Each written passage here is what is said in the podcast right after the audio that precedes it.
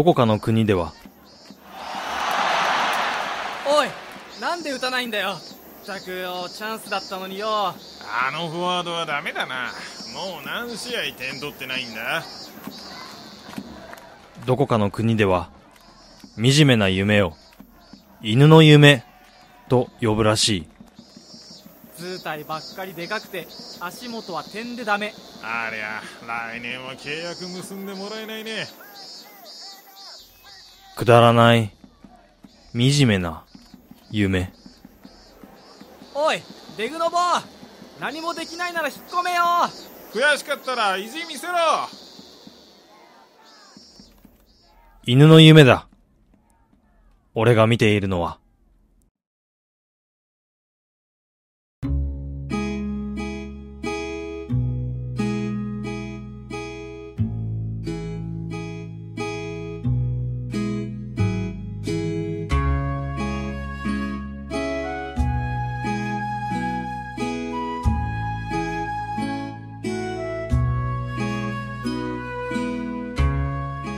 ラジオドラマ犬の夢。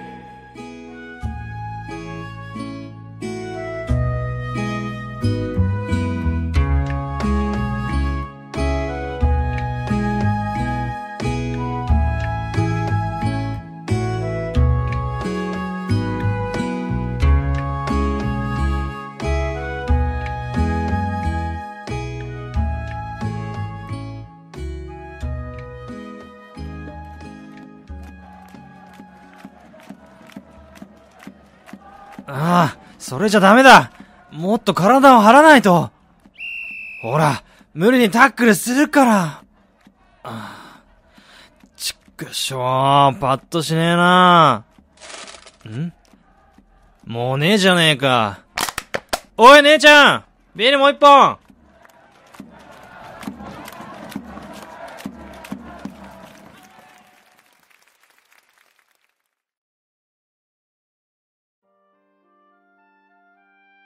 こうやって一人でサッカーを見るのにも慣れてしまった。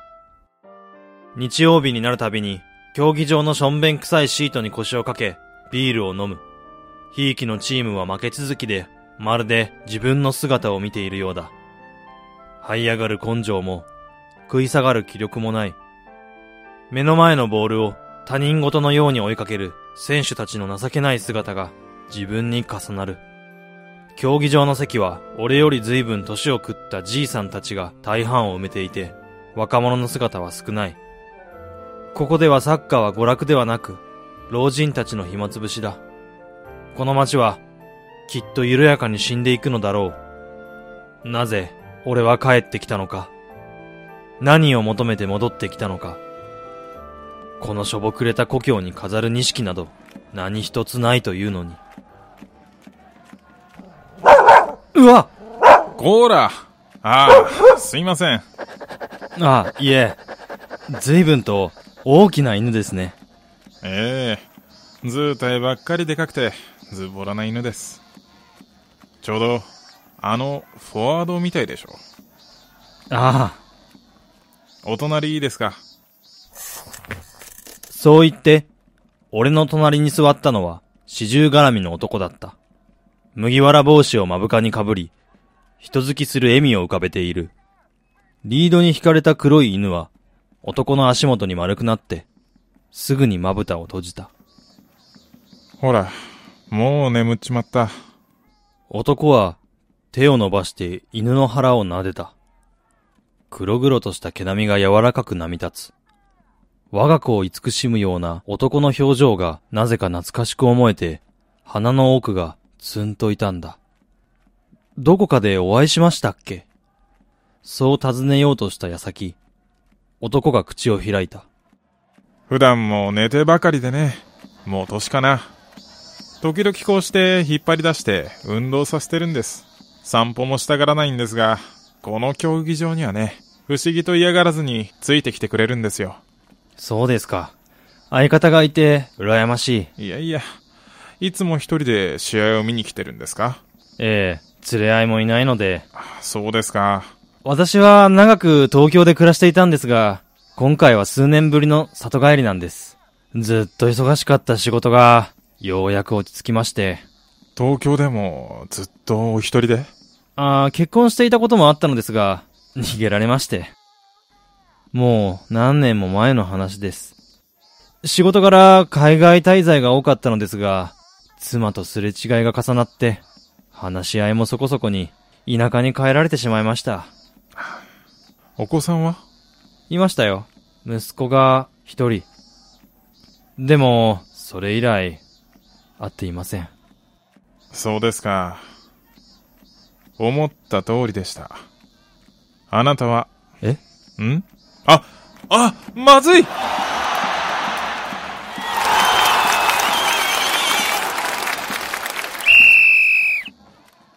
あ決められちまったー、やられましたねちくしょう、珍しくここまで無失点で抑えたのになやはり後半バテますね、このチームは。あの、ボランチの運動量が落ちるんですよ。そうそう。今のは明らかにポジショニングが悪かったあ。そこで相手をフリーにしちまったら一生勝てない。おっしゃる通り。ともあれ、これで1点取らなきゃならなくなった。しかし、こっちのフォワードは、調子悪いからな。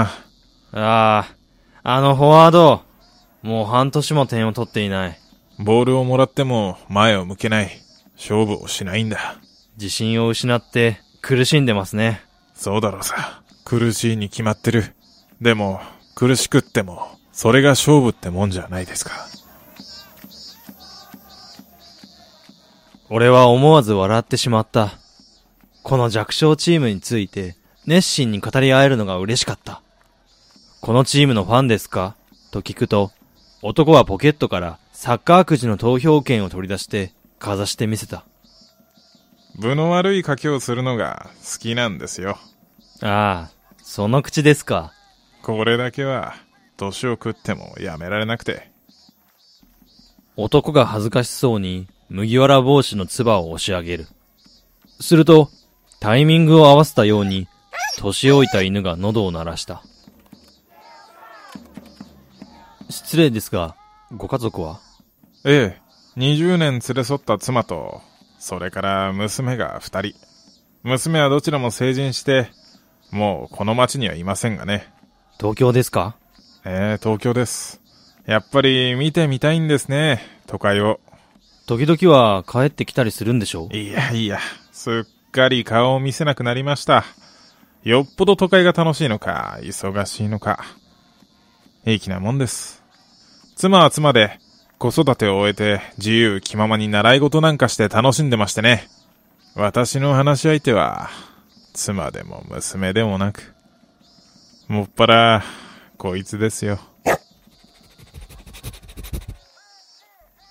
試合はすでに再開され、1点取ったアウェーチームが一気火星に攻め立てている。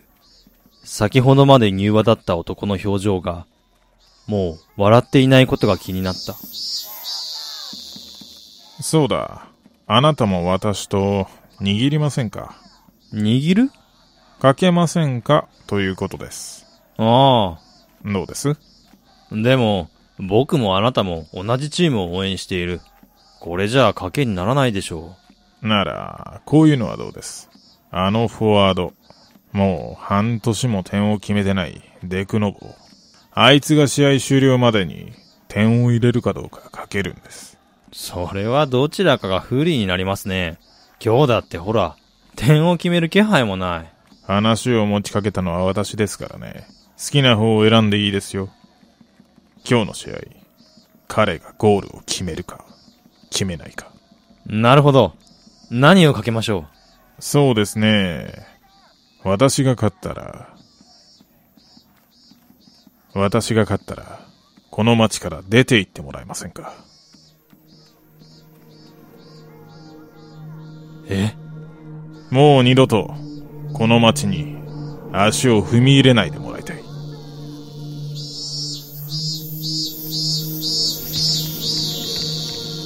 どこかでお会いしましたか？やはり、覚えていませんか？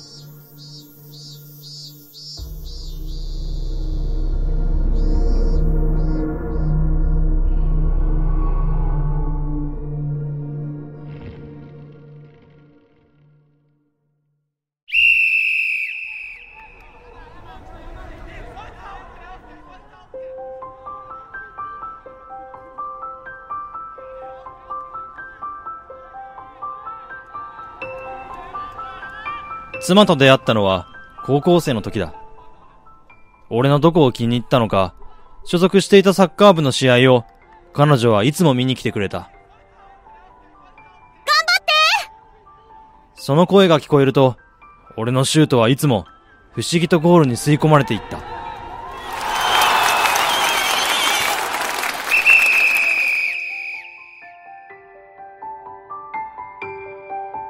高校を卒業してすぐ、俺は彼女と結婚した。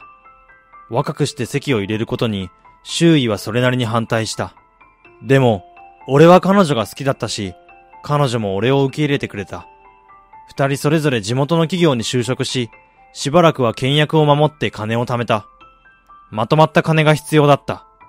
俺には将来についての明確なビジョンがあり、必要な条件を整えるために、東京に出る計画があった。彼女も俺の夢を応援してくれた。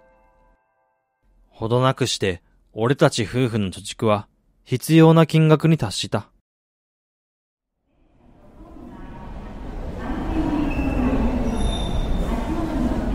待ってください。東京へ旅立つ日、新幹線のホームで俺を呼び止めたのは、妻の弟だった。姉さんを幸せにしてください。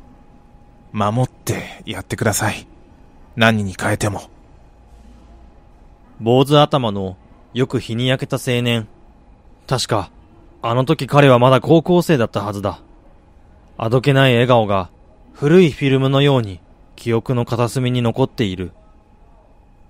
あなたしかいないんだ。お願いします。ああ。約束するよ。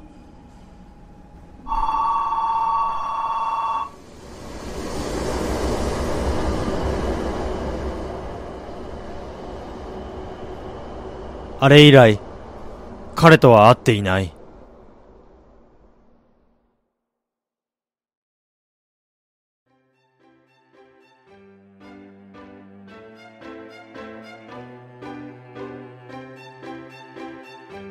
高校生の時、世代別のサッカー日本代表に選ばれたことがある。代表の遠征先だった中南米のある国で見た景色がまぶたの裏にこびりついて剥がれなかった。めまいがするような熱を放出する赤い大地。極彩式の建物の壁やフラワーマーケット。情熱的に寄り添う根血の恋人たち。短い滞在期間のうちに、俺はこの国のことがいっぺんに好きになった。東京に出て、俺が始めたのは小さな個人商社だった。中南米の雑貨や食料品を輸入して日本の小売店に卸すのだ。この仕事こそ、俺が妻と飽きずに語り合った二人の将来の計画だった。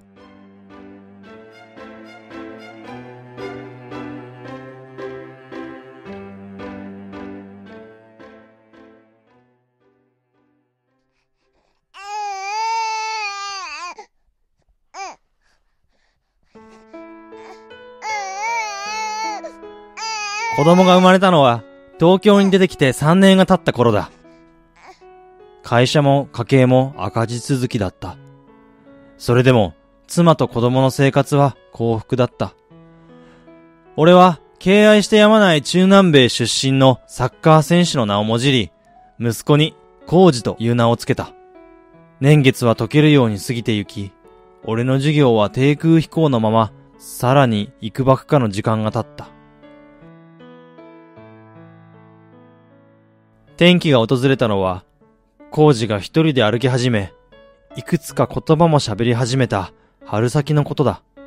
ヴィンテージインテリアの著名な愛好家がブログで俺の買い付けた商品を紹介したことがきっかけで、独立系の家具販売店を中心に劇的に顧客が増えた。この機会を逃すまいと必死に働き、数年のうちに俺の事業は30人ほどの従業員を抱えるまでに成長した。海外への滞在が増え、妻と息子に会えない日々が1ヶ月続くこともあった。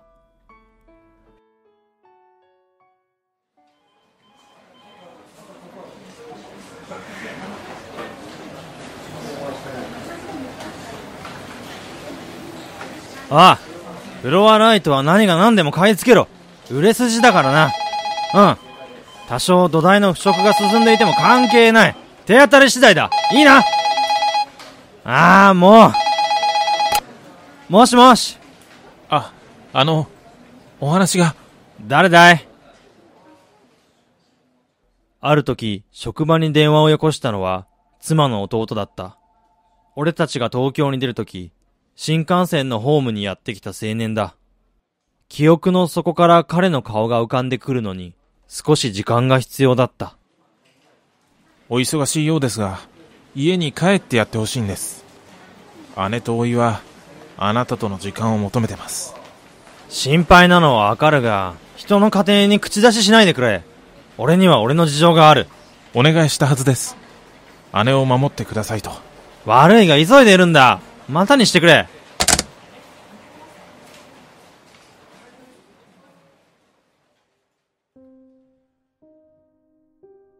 たまに帰ると、妻は笑顔で俺を出迎えてくれる。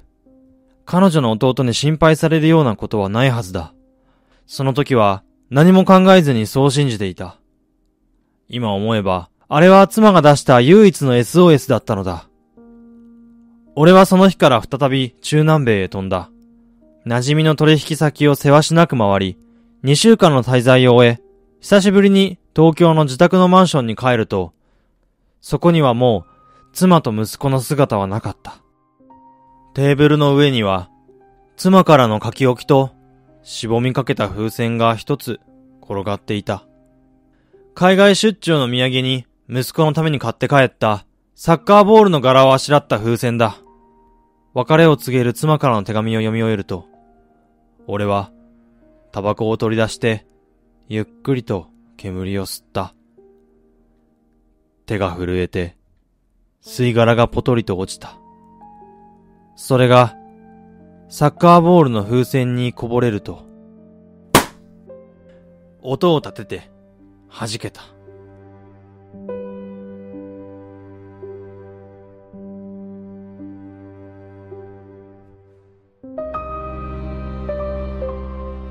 俺の事業は、しばらく満足な売り上げが続いた。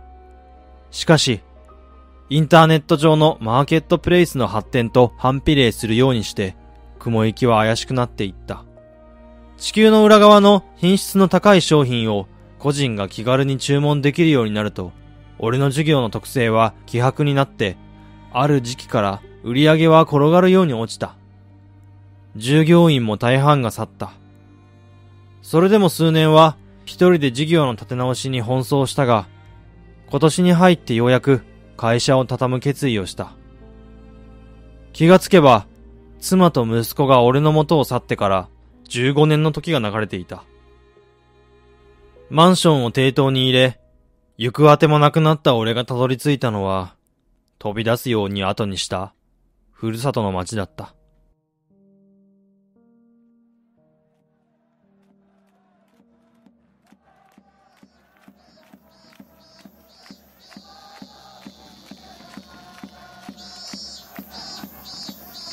もう二度と、この町に足を踏み入れないでもらいたい。どこかで、お会いしましたか？やはり、覚えていませんか？男が麦わら帽子を脱いで、まっすぐに俺を見つめた。沈殿していた記憶が、にわかに波立つ。この眼差しを、俺は知っていた。姉さんを、幸せにしてください。守ってやってください。何に変えても。あなたしかいないんだ。お願いします。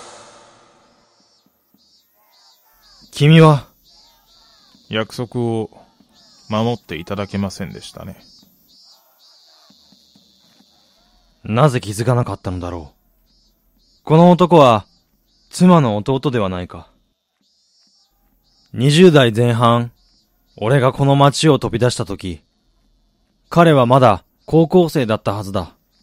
坊主頭のあどけなかった青年が、今では少し白髪の混じった壮年らしい入れ立ちで、俺の隣に座っている。姉は、東京から戻ってしばらく、体調を崩していましたよ。それは、あなたが仕事に没頭している間、きっと寂しさも不安もすべて一人で抱え込んで、子供を育ててきたんです。僕はあの日、そんな人生を送ってほしくて、新幹線のホームに見送りに行ったわけじゃありません。あなたが、この街で何をしようと自由です。僕に止める権利はない。でも、賭けをしましょう。あのフォワードが今日、点を決めるのか、決めないのか。もし私が勝ったら、この街を出て行ってください。姉にも、誰にも会わずに、あなた一人で。どちらにかけますか？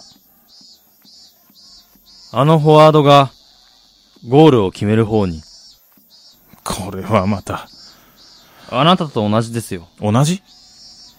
かけるときはもっぱら、大穴狙いでね。いいでしょう。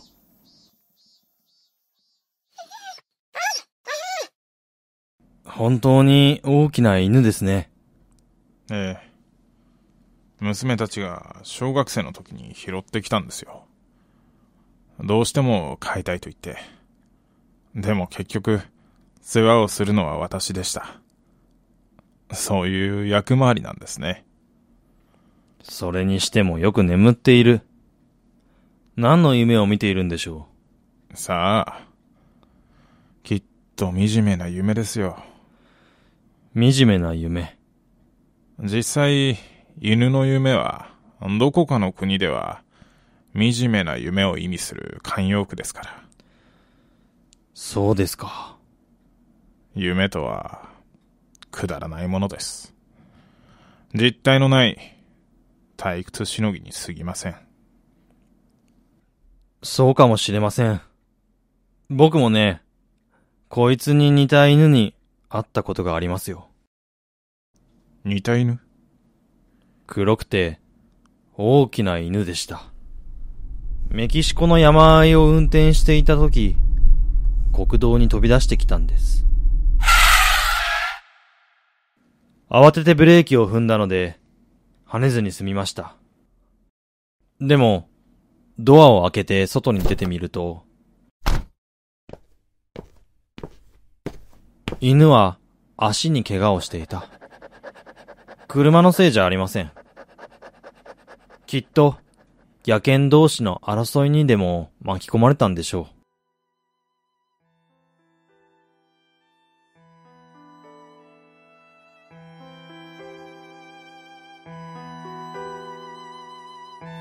日照りが強かった。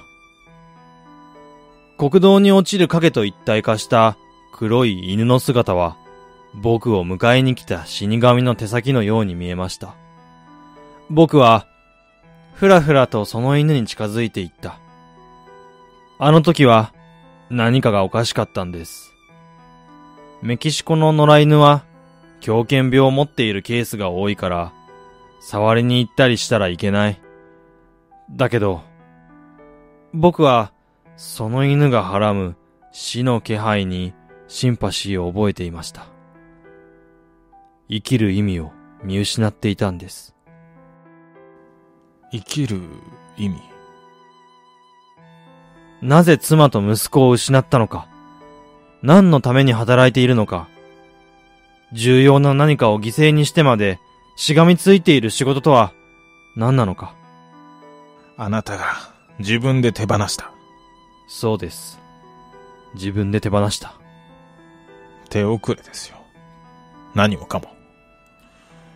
僕はアスファルトに膝をついて黒い犬を抱き寄せました。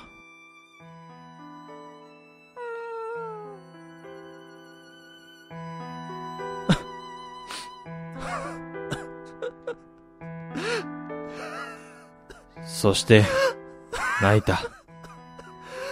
涙を流したのは、妻と息子が出て行ってから、初めてのことでした。どれくらいの時間、そうしていたのか。高かった太陽はいつの間にか傾いていて、気がつけば、その犬は僕の腕の中で息絶えてました。まぶたを閉じて、ただ、寝ているだけのように見えました。一つの命の最後を自分の腕の中で引き受けて、その時自然と会社を畳む決意が生まれたんです。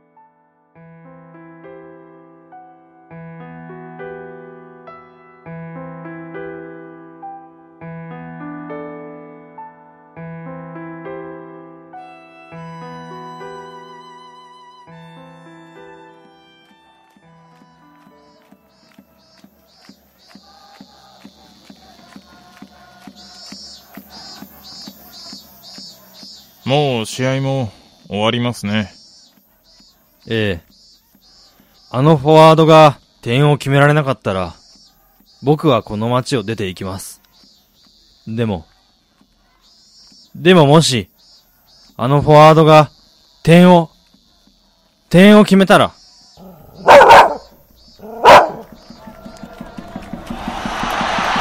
チャンスだあ通ったキーパーと1対1だ。まさか。抜けた。いけいけ。シュートだ。いけ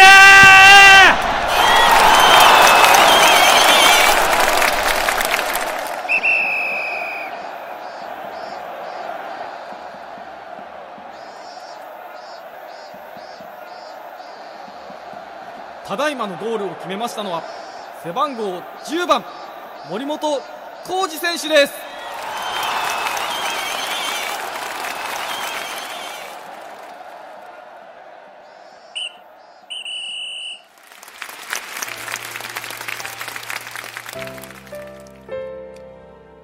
決まりましたね。しかも、あのフォワードが、あの、フォワードが、シュートを打てない。あのフォワードが、姉は今、この町で暮らしています。土日が休みの仕事を見つけて働いている。土曜日とか日曜日は、サッカーの試合がありますからね。結局、僕は、あなたを許そうとは思いません。許すとか、許さないとかでも、ありません。約束は、まだ続いてると思ってますから。賭けは、僕の負けですよ。あ、あの、ああ、そうだ。あのフォワードはね、もうすぐ、結婚するそうですよ。男は立ち上がり、犬のリードを引いた。黒く、大きい犬の瞳が、じっと俺を射抜いた。歩き去っていく男の背中を、ぼーっと眺める。すべてが、蜃気楼のように、揺れて見えた。立ち尽くして、どれくらい時間が経っただろうか。先ほどまで、フィールドを走り回っていた選手の一人が、俺の方に歩いてくるのが分かった。エンジ色のユニフォーム。大きな体に、背番号10を背負った。点の取れないフォワード。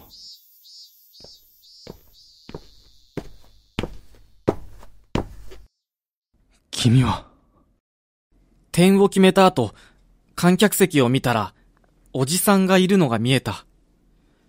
いつも犬を連れているから目立つんだ。おじさんにガッツポーズをした。でも俺はおじさんの隣に座っている男の人のことが気になった。ああ、ああ、父さん。コウジ。やっぱりそうだすまない。お前と、母さんを、長い間。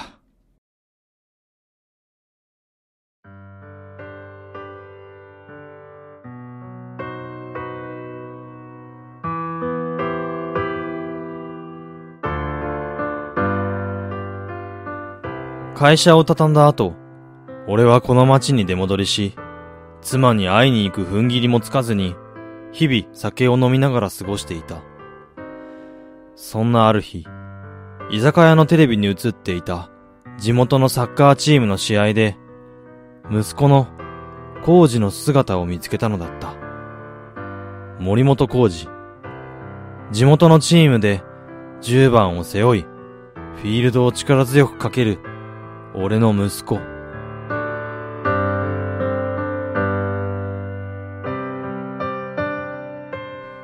すまない。すまなかった。情けないな。情けないよ、ほんと。こんなしみったれた姿で、俺の前に現れて。ああ。ああ。迷惑だよな。本当だよ。迷惑もいいとこだ。俺は、母さんと二人で生きてきた。もう、父さんの居場所なんて。わかってる。わかってる。すまない。でも、俺、今日、ゴールを決めたんだ。久しぶりに。最高に気持ちいいよ。ねえ、考えてみて。本日の試合は1対1、引き分けに終わりました。劇的な同点ゴールを決めた森本浩二選手に皆様、大きな拍手をお送りください。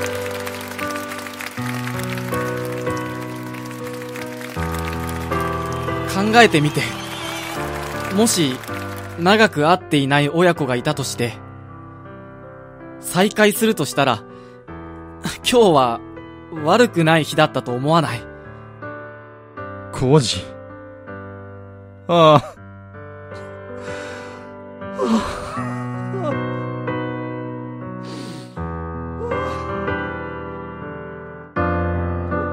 ユニフォーム姿の息子の背後に、懐かしいシルエットが見えた。さっぱりとしたワンピースを着た昔と変わらない笑顔。